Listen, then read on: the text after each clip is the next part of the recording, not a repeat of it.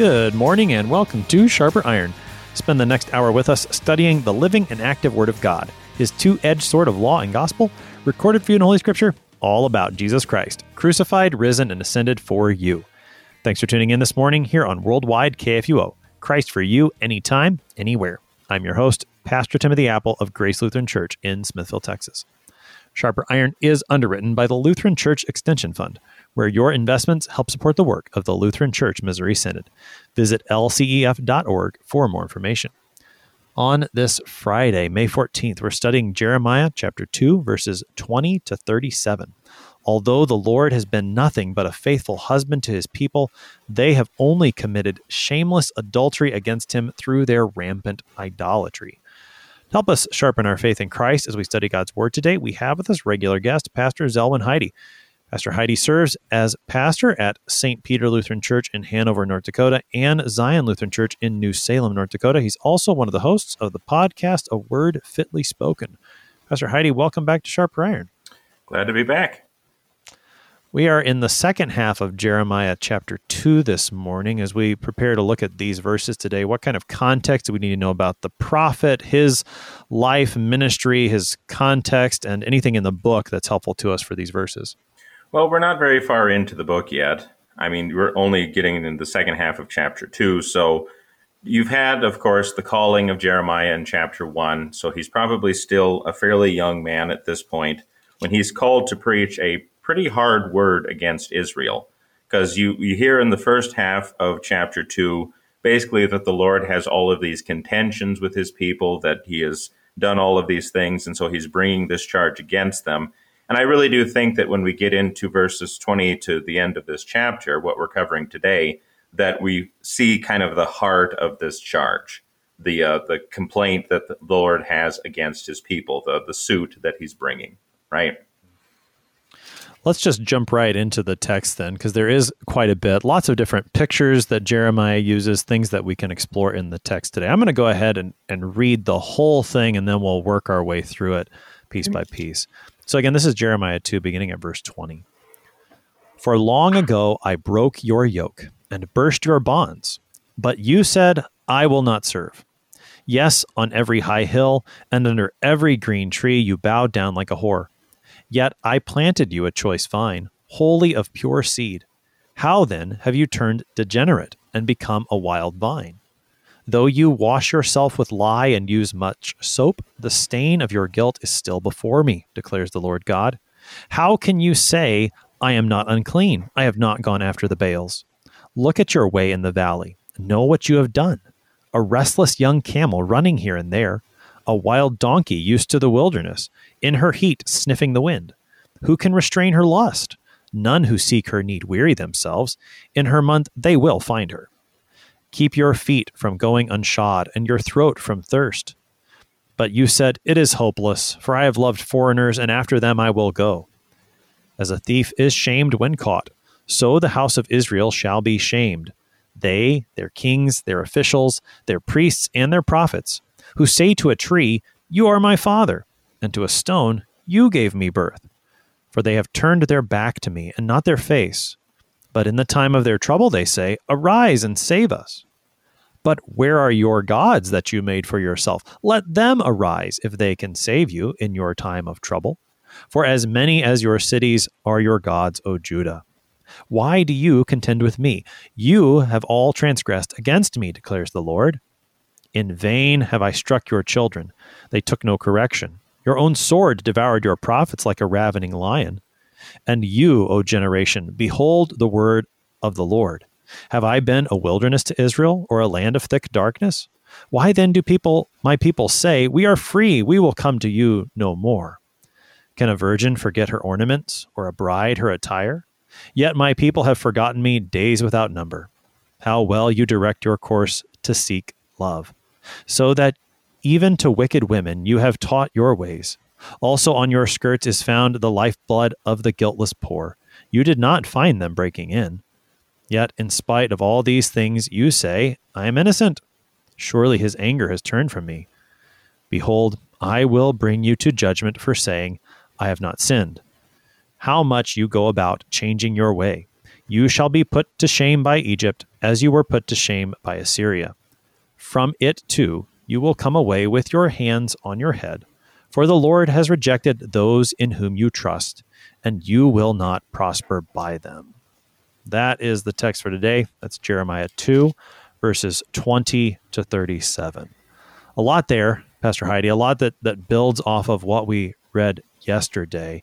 Looking back toward the beginning of our text, verse 20, the Lord starts by reminding his people that he broke their yoke and burst their bonds. It, it sounds similar to the way we saw Jeremiah get started yesterday, how the Lord goes back to what he did for his people in their early years in, in the Exodus.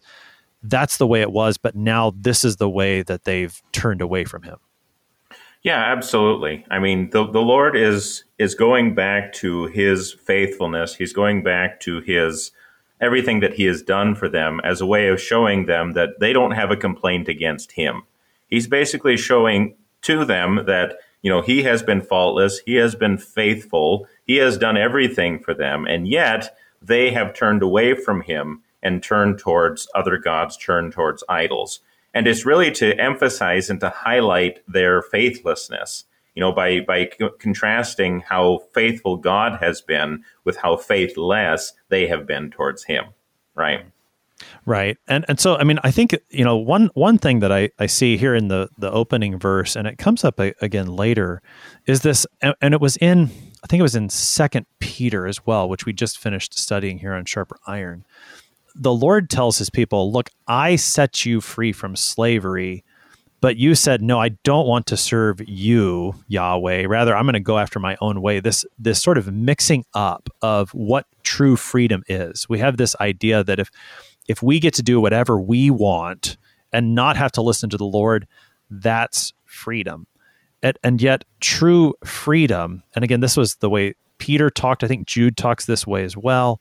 And I, it sounds like something's going on like that in Jeremiah as well. The, the people of Judah have this idea that if they can be free from the Lord, they'll really be free.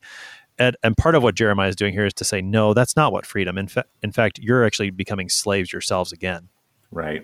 Well, this is also Paul, too. You know, shall we sin that grace may abound, coming out of Romans?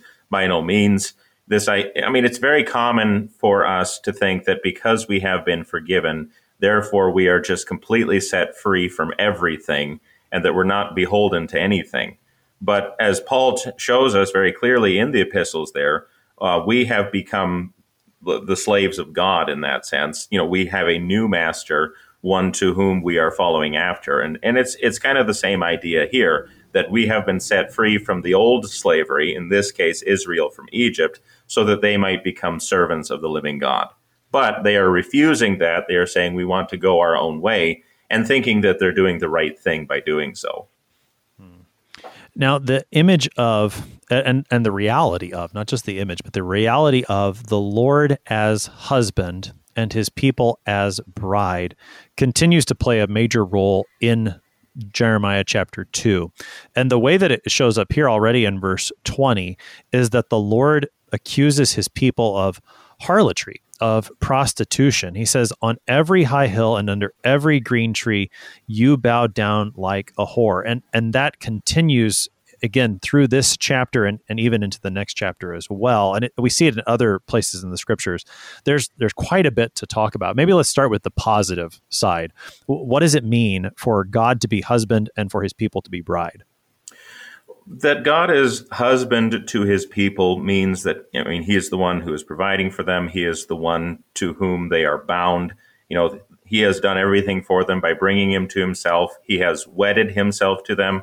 I mean, maybe the easiest way to kind of explain this concept is to go to kind of the way Paul talks about it in the New Testament, like in Ephesians, when he says that, you know, I that this the husband and wife, this marriage refers to a mystery, and I'm saying that it refers to Christ and his church. That, you know, God is become the husband, has become the bridegroom, and in that sense become the head of his people. And that's all tied up in Ephesians as well. And in that way, um, they have become one body in a sense, right? Um, that we have become the body of Christ, the church, and that we are being united with him. So, I mean, there is a, a great a, a spiritual reality here that we see in the marriage between God and his people. So there's the the positive aspect, what the Lord intends, and again, that's been been active in the previous part of this chapter, and it continues to be a, a, a part of Jeremiah's preaching going forward. And, and here we get this explicit text that says, "You, instead of being faithful as a bride, you actually were unfaithful," and he says, "You bowed down like a whore." Why is it that that this is the way the scriptures talk about idolatry in so many cases. Well, and especially here in Jeremiah, and I think we'll talk more about some of the other images that that uh, Jeremiah uses as well, because some of them are actually a little bit more um, vivid than this one.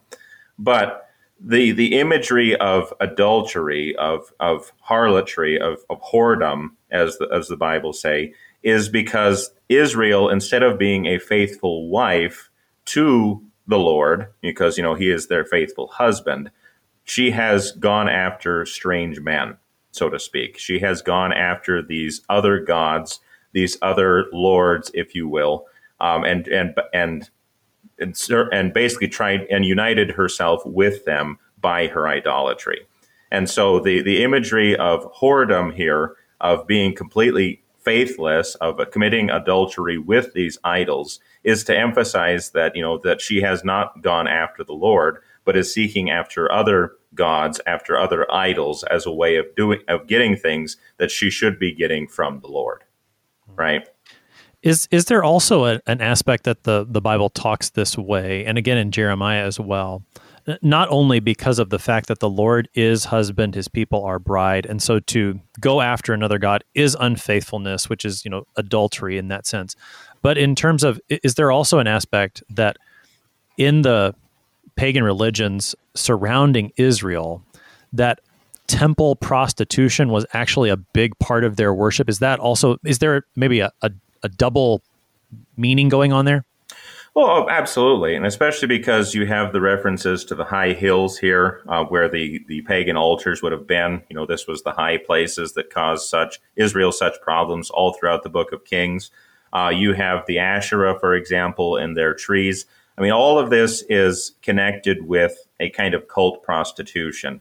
And so, whoredom in this sense is always tied up with religion. Uh, this is not just simply uh, committing adultery, you know, sleeping around kind of a thing. Although you have that image true, it is actually a religious accusation as well, because they are going after these other gods and in many cases, um, actually committing physical adultery, say with the cult prostitutes or you know whatever's going on as part of their religious services. So it's kind of a, a double, like you say, a double kind of a thing because now not only is she guilty of being faithless to the Lord, but Israel has actually you know deliberately broken the sixth commandment in many cases by worshiping these idols. Now, as you said, this I- image of idolatry as adultery and prostitution does continue throughout this text and in a, a few very more vivid ways. It, just going with the way the verses are laid out here in Jeremiah, he brings up a couple of, of different images from the, the picture of God as husband and people as bride. In verse 21, you get the image of vines, fruits being planted and, and what's being produced. What's what's going on there in verse 21? Okay, so yeah, so like you say, the image shifts a little bit. You know, it's not so much husband and bride at this point as it is vine dresser and the vine. He says that Israel is like a choice vine which the Lord had planted. You know, he had brought her out of Egypt again. He had planted her into her own land. He had done all of these things for her, you know, taking care of her, tending this vine. And it was a pure seed when he did this. And the, the trouble, it, the question that he's asking Israel now is if I did all of these things for you and you started out so well, how have you become like a wild vine? How have you become degenerated? You know, you, you shouldn't be wild. You should be cultivated. You should be producing, you know, good fruits. But instead, you're acting as if you have no vine dresser at all. So again, it's it's a different way of of kind of expressing the same idea, just using this different language of the Lord having done all of these things for his people. But because Israel has been faithless, has gone after these idols, they have not been faithful in return. Right. Again, it's it's the Lord making his case against his people uh, with the way their relationship stands at the moment Jeremiah is preaching. Who is at fault? And the Lord in both of these, in him as the, the husband, and they they as the bride, him as the gardener, they as the the vineyard.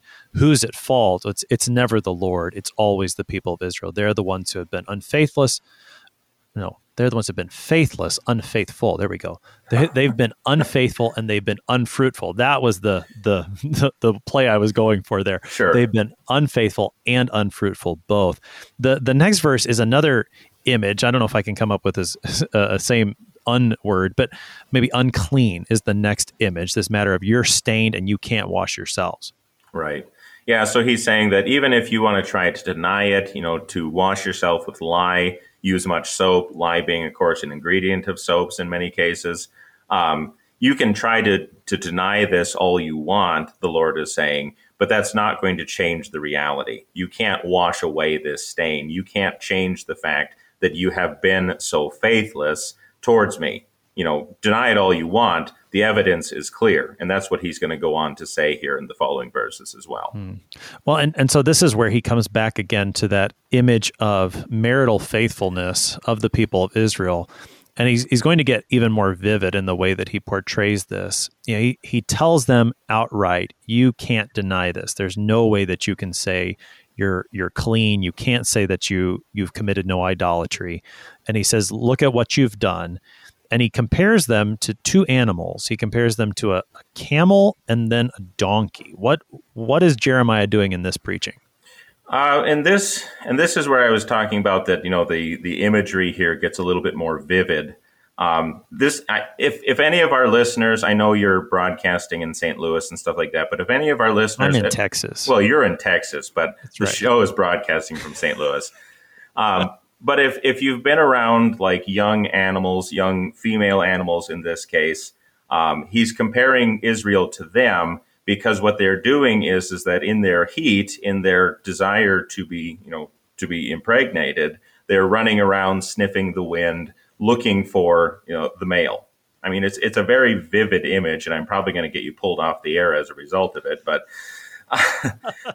but the but the, the point is is that it's not even so much that they kind of have fallen into this by accident that oops you know it was my my mistake kind of a thing. He's saying you're just like these these young animals you know running around searching for the male. You're searching for a different husband. You are looking for your idolatry because you are so inflamed with your lust you want to go after these false gods and so that's that's the the image that he's using here is this kind of uh, shocking image of you know, comparing Israel to a young a young female animal in heat, and that's what is is and that's what they're doing by going after these false gods.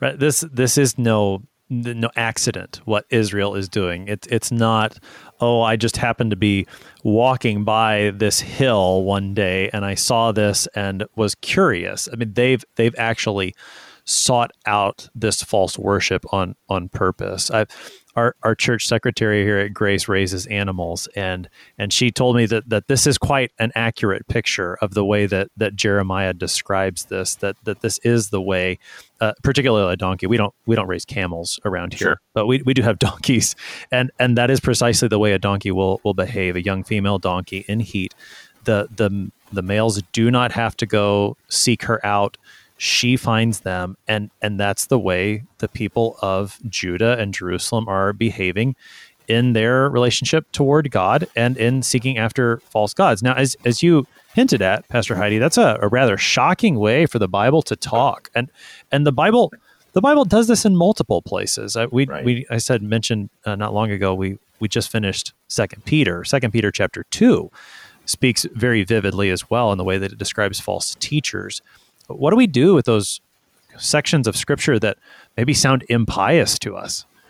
Well, the first thing that I do want to say is that yes, it might sound impious, even kind of indecent to us, but I don't think that that's just because you know we are puritanical or something like that. You know, because sometimes that's the accusation that gets lobbed around that you know that Americans are just puritanical, that we can't hear this kind of language because we don't like talking about it. No, that's not the point This is deliberately provocative.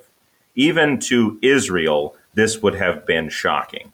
And it's meant to be shocking because, again, what Jeremiah is doing is saying, no, you are seeking out your lovers. You know, you're acting just like this. You know, look at this picture of this, you know, young donkey running around looking for her, for, looking for a male. That's just like you. And that would have been offensive.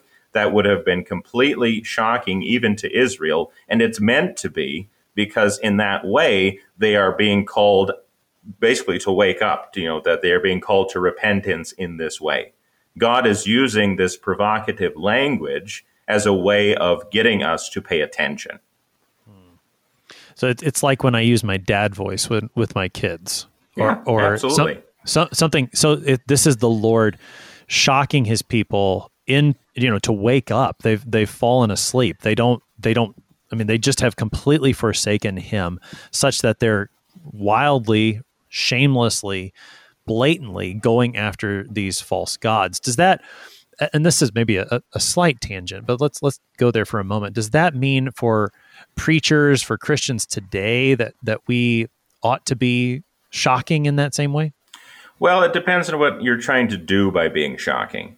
Because I think there's many cases where sometimes people be pro- are trying to be provocative simply for the sake of being provocative. Um, we don't want to become like pornographic in our language by any means because that would be immoral. But at the same time, you know, there is a place for shocking language. There is a place for talking in kind of these more unsettling ways because the Bible itself does it. We just have to ask ourselves, why am I doing this?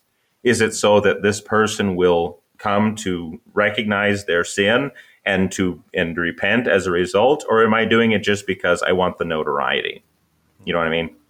Sure. So it's it's not a matter of uh, the the church sign down the road had a clever quip, and so I'm going to out one up them. That right. that would not be the the proper way, but rather in in the context of, of say a you know a pastor who is speaking to one of his parishioners, or to a, a Christian parent who is speaking to one of of their children, attempting to get their attention to bring them to repentance of sin. Then in the God given wisdom that you know sanctified by the the word of God, then there might be a place for the Christian to use a, a shocking example again as, as an effort to grab the attention again to draw them to the word of God, not right. not for the sake of oh look at me I, I was really cool in the way that I, I said this or I, I look at wow I got your attention but always in an effort to draw the person back to the truth of God's word.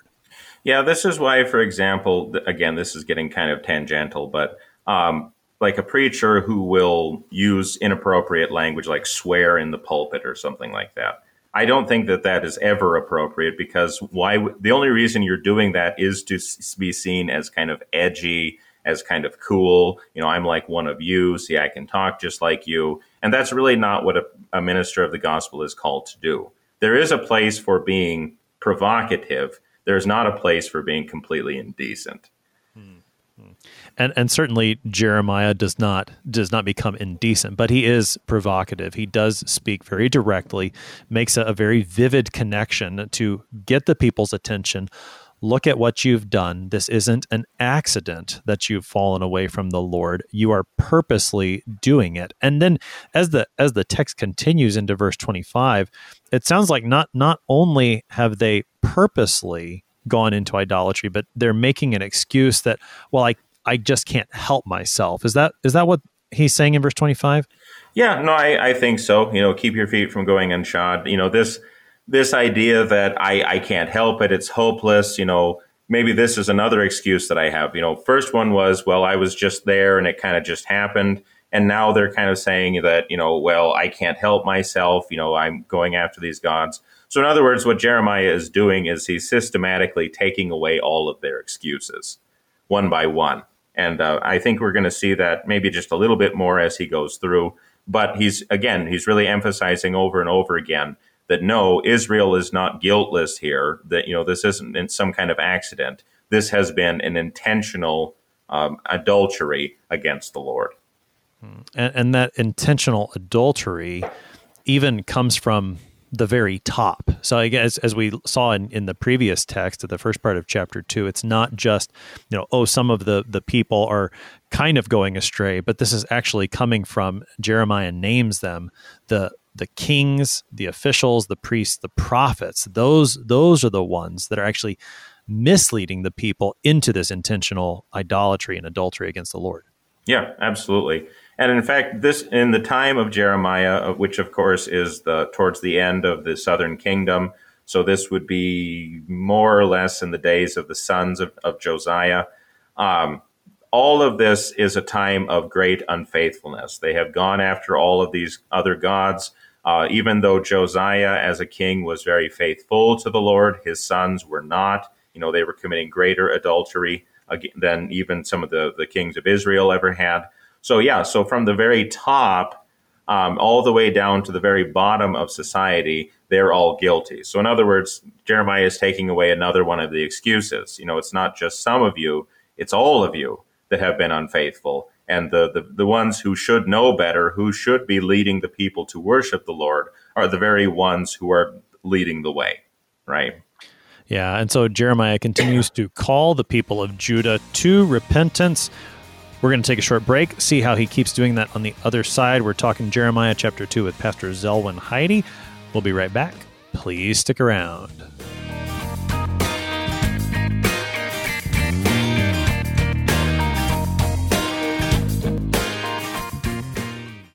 Since 1978, Lutheran Church Extension Fund has had the humble privilege of supporting Lutheran Church Missouri Synod ministries and her workers. Thanks to faithful investors, LCEF has provided thousands of church workers, congregations, schools, and organizations with the low cost loans and resources they need to reach more people with the saving name of Christ. To learn more, visit lcef.org or call 800 843 5233. 800 843 5233.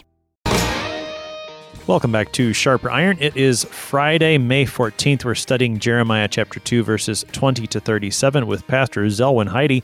He is the pastor at St. Peter Lutheran Church in Hanover, North Dakota, and Zion Lutheran Church in New Salem, North Dakota. Also, one of the hosts of the podcast, A Word Fitly Spoken. Pastor Heide, prior to the break, we left off in the middle of, of verse 26 going into 27. Jeremiah has been taking away any excuse that the people may have concerning their idolatry, their unfaithfulness to the Lord. And he begins to describe their unfaithfulness in 27, the way that their worship has worked. And I, I think, you, you correct me if I'm wrong, but I think in a rather ironic way. They, they are saying to a tree, You are my father, and to a stone, you gave me birth. Now, I mean, of course, it's it's ludicrous to say to a tree, "You're my father," and to a stone, "You're my mother," essentially, as, as you gave me birth. But if if I if I know my Canaanite religion, I, I think that it was normally Asherah who's represented by a tree or a pole, and that would be the female god. And so, really, not only is it silly that they're saying to the tree, "You're my father," just from a you know idolatry perspective. But even from the canaanite religion perspective that's wrong too right? Uh, possibly. I mean yes the asherah were typically considered wooden were typically done with wooden poles um, but it wasn't exclusively so. And maybe maybe maybe i think what you're getting at is trying to make it an exclusive kind of a thing whereas i think these kinds of pillars that they're talking about these kinds of poles and stuff like that were used in lots of different ways uh, sometimes more specifically, but but in other cases, you know, a little bit more generally. So I guess I would see this just kind of as a way of showing the reality of what it is that they are doing, kind of the, the ludicrous nature of, of what they're saying, because it is to this tree which they have shaped into a idol, which they have shaped into a god. They think, and then they are saying, "You have given me life. You know, you've become my father." And to this stone which they have carved, you know, you gave me birth. So, in other words, the Lord is saying, in a, in, Jeremiah is saying too, in a very ironic way, you think that these things are the ones that gave you life. You think these things are the, you know, these gods are the ones who are giving you all of these things. But in reality, all you're doing is talking to a tree and talking to a stone. and, and, right. Go ahead. Well, I was just saying, I mean, and this is, this is a, a theme in other places in the scriptures as well. Isaiah preaches like this uh, when he talks about idolatry of how how utterly useless it is and, and also how foolish it is because you're you're taking something that is is created and you're ascribing and often it's created even by your own hands and then you're ascribing some kind of power to save you. When when you've actually been the one who's who's been over that idol in the first place. And so you, you see the again the uselessness and just the foolishness of idolatry here as well.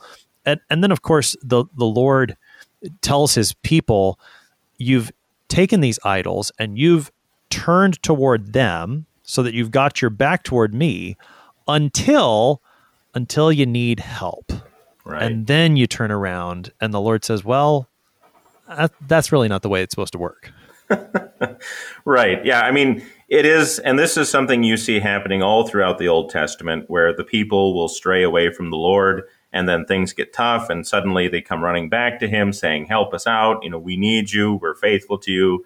And the Lord says, Well, you haven't really been showing it, have you? because if you had been faithful towards me, you wouldn't have had your back to me this whole time. But you come running when things get tough because you think that I'm going to help you. But where were you when you know things weren't so tough? You know, where were you when things were going up, were going better? You know, that is the time in which they need to prove their faithfulness because it's easy to come back to church when things are pretty hard, you know, but it's maybe a little bit more difficult when things are going pretty well. Hmm. Well, and then he, I mean, he even takes it a step further, and and I, I think the Lord even mocks them a little bit in the way that that he talks to them. You know, he says, "Where where are your gods? Let let them help you now." It, it reminds me of of the way Elijah mocked Baal and his prophets on Mount Carmel back in was it First Kings eighteen, I think. Uh, you know, let where's Baal? Why isn't he helping you right now? And it sounds like the Lord's doing the same thing to his people here. Yeah, well, certainly. Yeah, if if you if you love them so much, Israel, you know, go go to them. They are the ones you keep going to. You think they're going to help you, but all of a sudden, when the chips are down, you think and you find out that they're not helping you. They're not doing what you want. You come back to me. I'm not going to be second fiddle. God is saying, I'm not going to be your backup plan. You know, your fallback when things are rough. If you want to follow after me, you need to do it with your whole heart and not you know be limping between two different opinions. Hmm. Right, and and they have so many. The Lord says, as many as your cities. Surely one of them should be listening. Same. I mean, uh, again, uh, not to you know, this is maybe again we were talking earlier about the shocking nature of the scripture. Sometimes, perhaps that's part of the shocking nature here is that is that the Lord is is basically making fun of His people. Yeah. Oh yeah. Yeah. He's he's mocking them. Absolutely, he is. And I and the language here is meant to call to repentance. That's the whole point of shocking language, as we said earlier. Um, yes, he is saying, you know, go to your gods if you think they're going to help you so much, because you have so many of them. Surely one of them must be able to help you. But I, the Lord, have been faithful towards you, and you have been faithless towards me. I mean, that's really the the the driving message between behind the whole chapter, right? Right, right. And so then, I mean, you know, as uh, we're we're about verse twenty nine now. The Lord, you get this uh, almost judicial language again. Why do you contend with me? You're the one who transgressed against me, and and then I mean, he, you know, you get this. We talked a little bit about this yesterday. This sense of of grief that's there as well. You know, in vain I've struck your children; they took no correction. The Lord again, I mean, he's he's done everything. They have not done anything in return. They haven't received it, and you you sense the the grief and the pain that's there as well. Yeah, I mean that that he has done all of these things for them. You know that he has disciplined them out of a sense of love, and yet it didn't do any good. That he has sent them the prophets, and yet they are the ones who have destroyed them. I mean, the Lord has shown them time and time again that he has done all of these things, and yet they have been so faithless towards him. I had to look it up here real quick just to make sure that I could make this point. But yeah, you mentioned the, the, the judicial language of 29. I think that's actually very telling, and it's and it's accurate because uh, the the word used for contend in the first part means to bring a lawsuit. So they are basically coming to the Lord and they are saying, you know, you have been faithless. We're taking you to court we are going to prove judicially that you have been faithless towards us, that you have broken the covenant.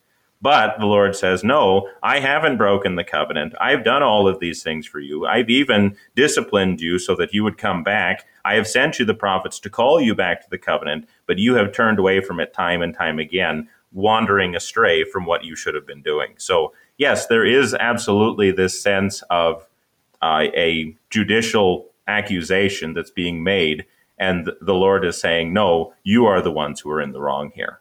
Hmm, right. I mean, and and you know, the Lord used that language back in verse nine of this chapter. He said, "I contend with you." In mm-hmm. fact, so I mean, to to attempt to bring a a countersuit against the Lord, he says that's that's not going to work.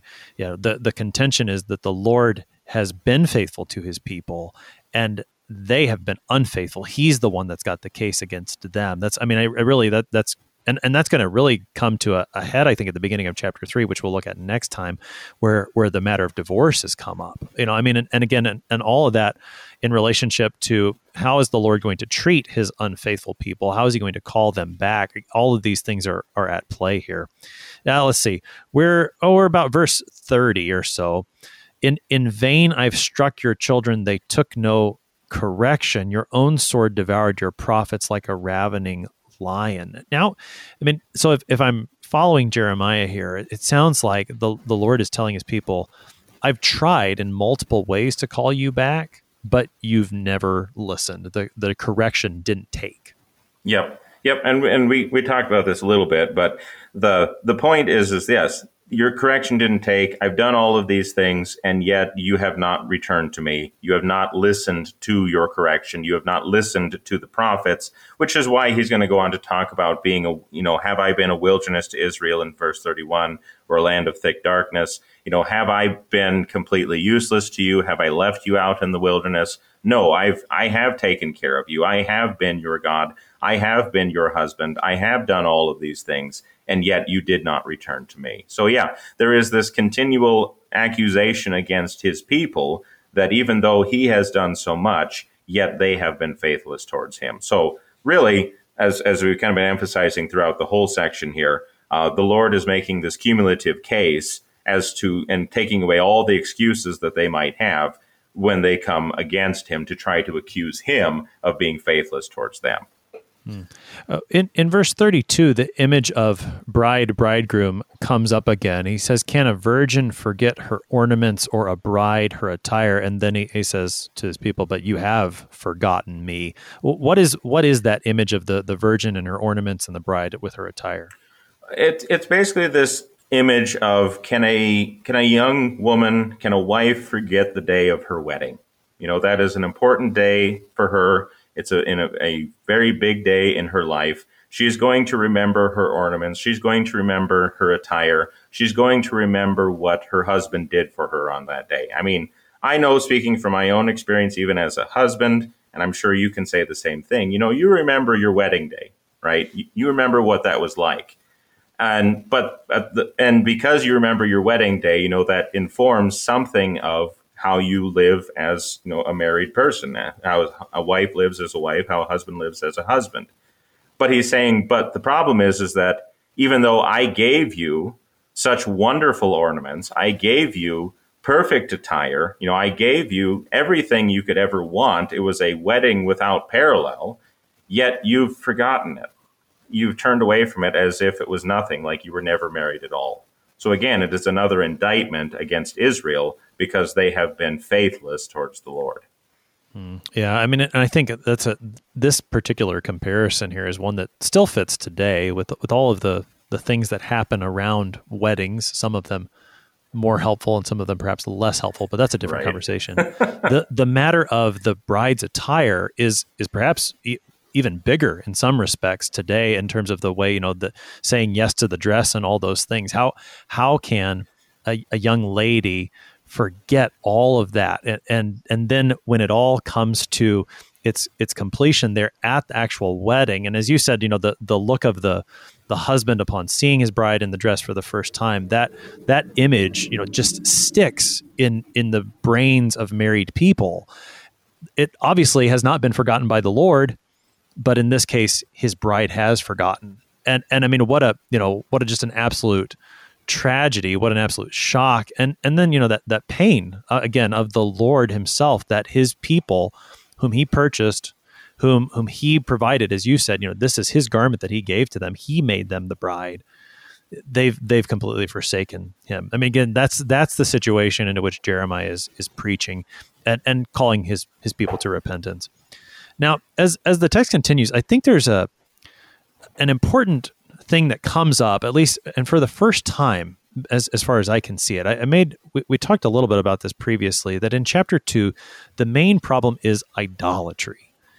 But in the coming verses, you start to see how idolatry does lead to other kinds of immorality. And, and, so, I mean, you, you get this about the on your skirts in verse 34 the lifeblood of the guiltless poor, that the idolatry of the people of Israel, their forsaking of the of the Lord Yahweh, has led them to all other kinds of crimes as well. Oh, without question. Because, I mean, if you are going to not listen to God, if you are going to follow after some other idols, to seek after some after some other god, that's not going to be like the only sin. It's kind of like uh, when Paul is talking about uh, adultery and, and the breaking of the sixth commandment being a worse sin because it is a sin against the body, and for that reason should be avoided all the much more. So, in the same way, a kind of spiritual adultery is going to be something that is detrimental not only for that moment, but is actually going to ruin everything.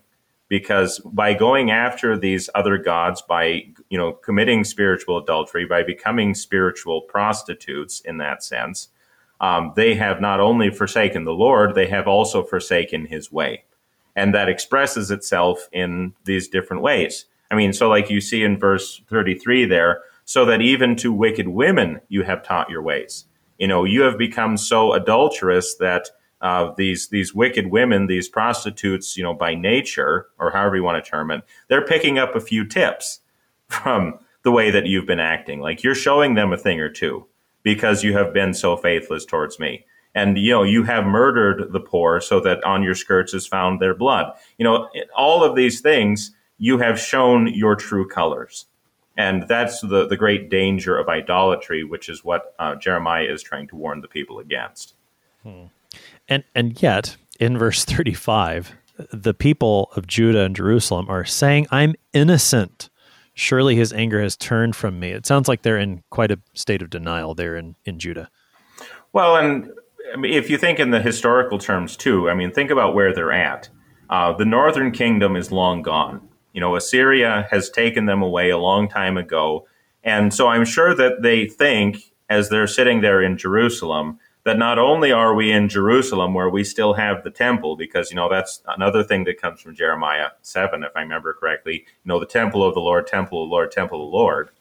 But this, this other idea that, you know, well, the other tribes, the rest of Israel, well, they got punished for their sins. They were the ones who deserved it. By comparison, we haven't sinned. You know, God's already taken care of his anger. He's no longer angry with his people. And for that reason, we are we are we are innocent. And so I, I really do think that you have that historical thing going on as well, where they're basically saying that, you know, God's not going to take us away because we're in Jerusalem and well, we've already been through this, right? So they're they're using, and I think you're right. It is in Jeremiah chapter seven where they're they've got this confidence because the building is there. So they've they've got this confidence in the the outward appearance of religion, mm-hmm. when in fact, inwardly they've they've forsaken the Lord completely. Worse than the northern kingdom ever did, hmm. and that's what makes it so terrible.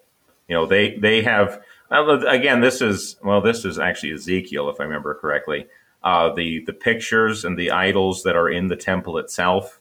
When Ezekiel is taken into the temple, you know, through the wall, and he sees what they are doing there in the dark, and how the the idolatry is being done even within the temple.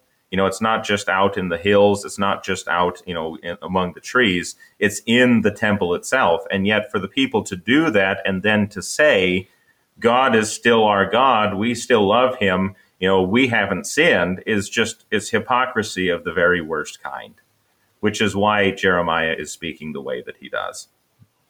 Well, and I mean, even as the, that verse continues, the Lord says, I will bring you to judgment for saying, I have not sinned. It's this very denial of sin that is going to lead to the, to the judgment. I mean, again, the sin is sin. That's bad. But, but here Jeremiah is saying it's actually the denial of sin. That's what's going to lead to your judgment. Yeah, yeah. Oh, 100%. Because for them to be hypocrites in this way and to say that they are in fact innocent when they have done all of these things is just to compound sin upon sin. Because it would be one thing if Israel had done all of this idolatry, but then they had actually said, okay, we were wrong. We, we did do these things. You know, please forgive us. That would be one thing. In that sense, you know, there could be a cleansing. There could be a restoration. But for Israel to think that they are still the sons of Abraham, that they are still God's people, even while they are acting worse than the nations who are around them, shows that, yes, it is for this reason that you will be judged. And that's the, the greatest sin of all. Uh, I'm reminded of the words that we often speak in the liturgy from First John. If we say we have no sin, we deceive ourselves, and the truth is not in us. And and that's precisely what what the people of Judah are doing here. And and this, I mean, this matches up quite well with something that Pastor Linnell brought up in yesterday's program when we were talking about the wilderness wanderings and the way that chapter two starts, how the, the Lord reminisces in a way. And it says you know i remember the devotion of your youth how you followed me in the wilderness. And we we both kind of said you know well the wilderness wanderings weren't that great of a time. And the point that he made which i think fits perfectly with what you're saying is that but in the wilderness when the people rebelled and the Lord spoke against them, they repented. And and what's happening here is they're just saying, I haven't sinned. And so judgment is coming. And that's what Jeremiah is preaching. Right. Right. Yeah, and that's why the, the judgment which is to come is going to be uh, even worse than what it has already come. You know, something something terrible is coming upon them, which is why Jeremiah is preaching in the first place. Right. Hmm. So in in the final two verses of our text 36 and 37 we hear about being put to shame by Egypt just as you were put to shame by Assyria. A little bit of historical background there to maybe to, to consider. And then the text closes uh, from it too that that being Egypt you will come away with your hands on your head for the Lord has rejected those in whom you trust. You will not prosper by them. We have this this came up in yesterday's text as well. You're not going to find prosperity, you're not going to find deliverance in these foreign nations. Right.